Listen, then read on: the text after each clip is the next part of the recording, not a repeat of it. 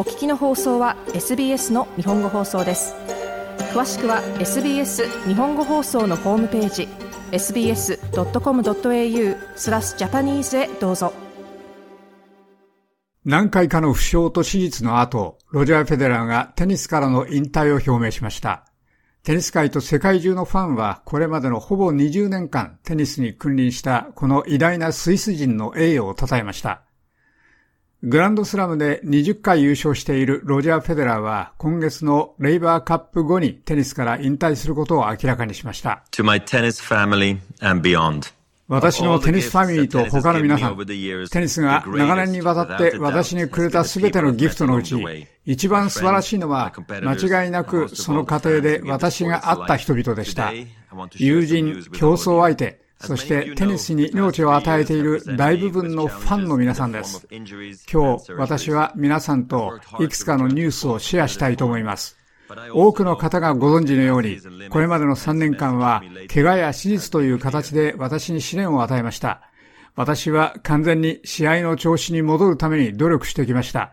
しかし、私の体の能力にも限界があることを知っていますし、その最近の私へのメッセージは明らかでした。フェデラーはこのように述べました。フェデラーは近年は怪我に悩まされ、3回膝の手術を受けました。41歳のフェデラーは、24年間にわたって1500試合に出場し、かつては世界のテニスの頂点でほぼ無敵とみなされていました。それらの大きなタイトルを取るとともに、彼は23回連続でグランドスラムの準決勝へ進出し、36回連続で準々決勝まで進みました。フェデラーは21歳だった2003年にウィンブルドンで初めてグランドスラムで優勝し、ATP の男子シングルスのタイトル103、ATP マスターズのタイトル28、ATP ファイナルズで6回優勝という実績を残しました。彼は長年にわたってテニスが彼に与えた経験に、これ以上はないほど感謝していると述べました。テニスは私が今までに想像できるよりも気前よく私をもてなしました。そして今、私は私の競技人生を終わらせる時だと認めなければなりません。もちろん私は将来もっとテニスをするでしょうが、ただグランドスラムやツアーでではありません。これはツアーが私にくれた全てがなくなって寂しいと思うので、引きこもごもの決定です。しかし、同時に多くの祝うべきことがあります。私は自分を地球上で最も幸運な人々の一人だと思っています。私はテニスをする特別の才能を与えられ、決して想像もしなかったレベルで、今まで可能だと思っていたよりもずっと長くそれをしました。フェデラーはこのように述べました。スイスのスター選手フェデラーは去年のウィンブルドンの後、3回目の膝の手術を受け、それ以来プレーしていませんでした。フェデラーは記録的な237週間連続で世界ランキング1位を続け、史上最も偉大なプレイヤーの一人として広く認められています。テニス界とより広いコミュニティはフェデラーの栄誉を称えました。オーストラリアのジェイソン・クーブラは、彼は史上最も偉大だと述べました。In my opinion, the best player of all time, you know, so...私の意見では、これまでで最高のプレイヤーです。そう思うでしょう。彼が終えるキャリアは、今までで最高のキャリアです。ですからきっと彼は幸せだと思います。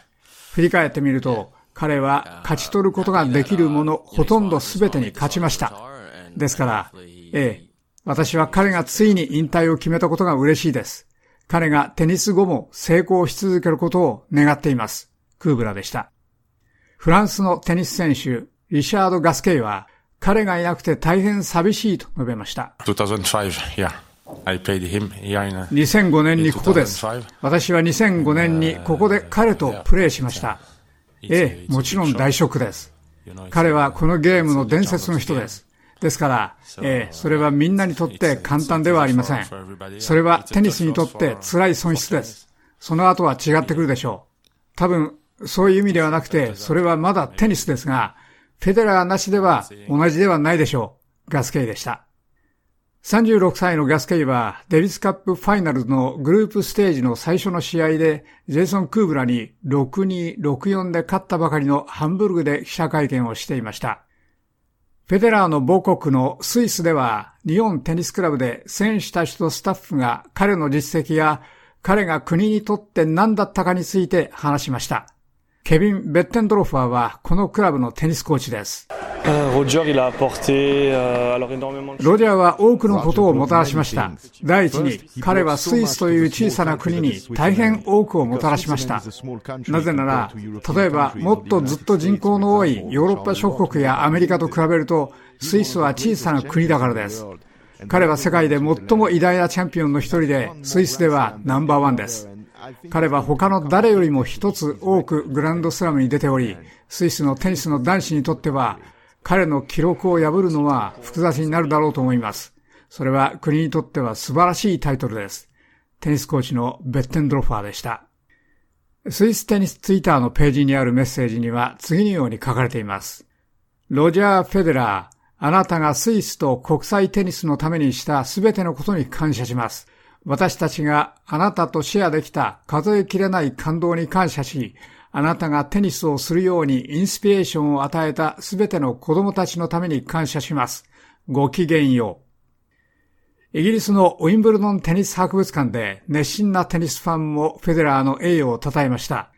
36歳のアメリカ人、デビッド・キングさんはコロラドから来ました。私にとって彼はテニスのマイケル・ジョーダンです。スタイル、クラス、驚異的なテニスプレーヤーです。ですから私は15ぐらいから彼を見てきました。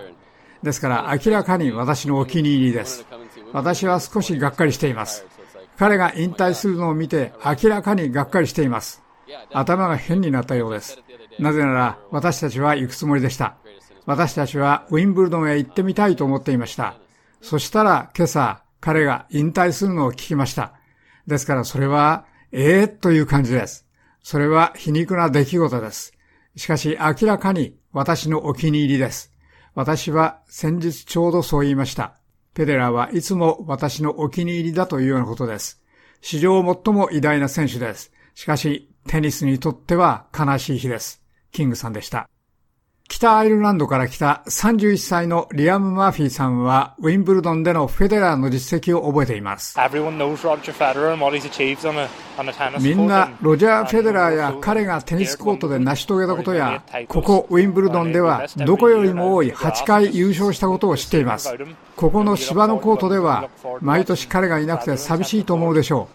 私は 2,3 年前に行列に並んだのを覚えています。私はセンターコートでロジャーを見るつもりでした。一度それを経験すれば、それはほぼテニスの頂点です。マーフィーさんでした。75歳のニューヨークの住民トム・バグナッツさんは、フェデラーはクラシックプレイヤーだったと述べました。彼のスタイルです。彼は大変流れるようで、それを簡単に見せ、決して汗をかかず、厳しいポイントの時でさえ、彼はただユニークな彼でした。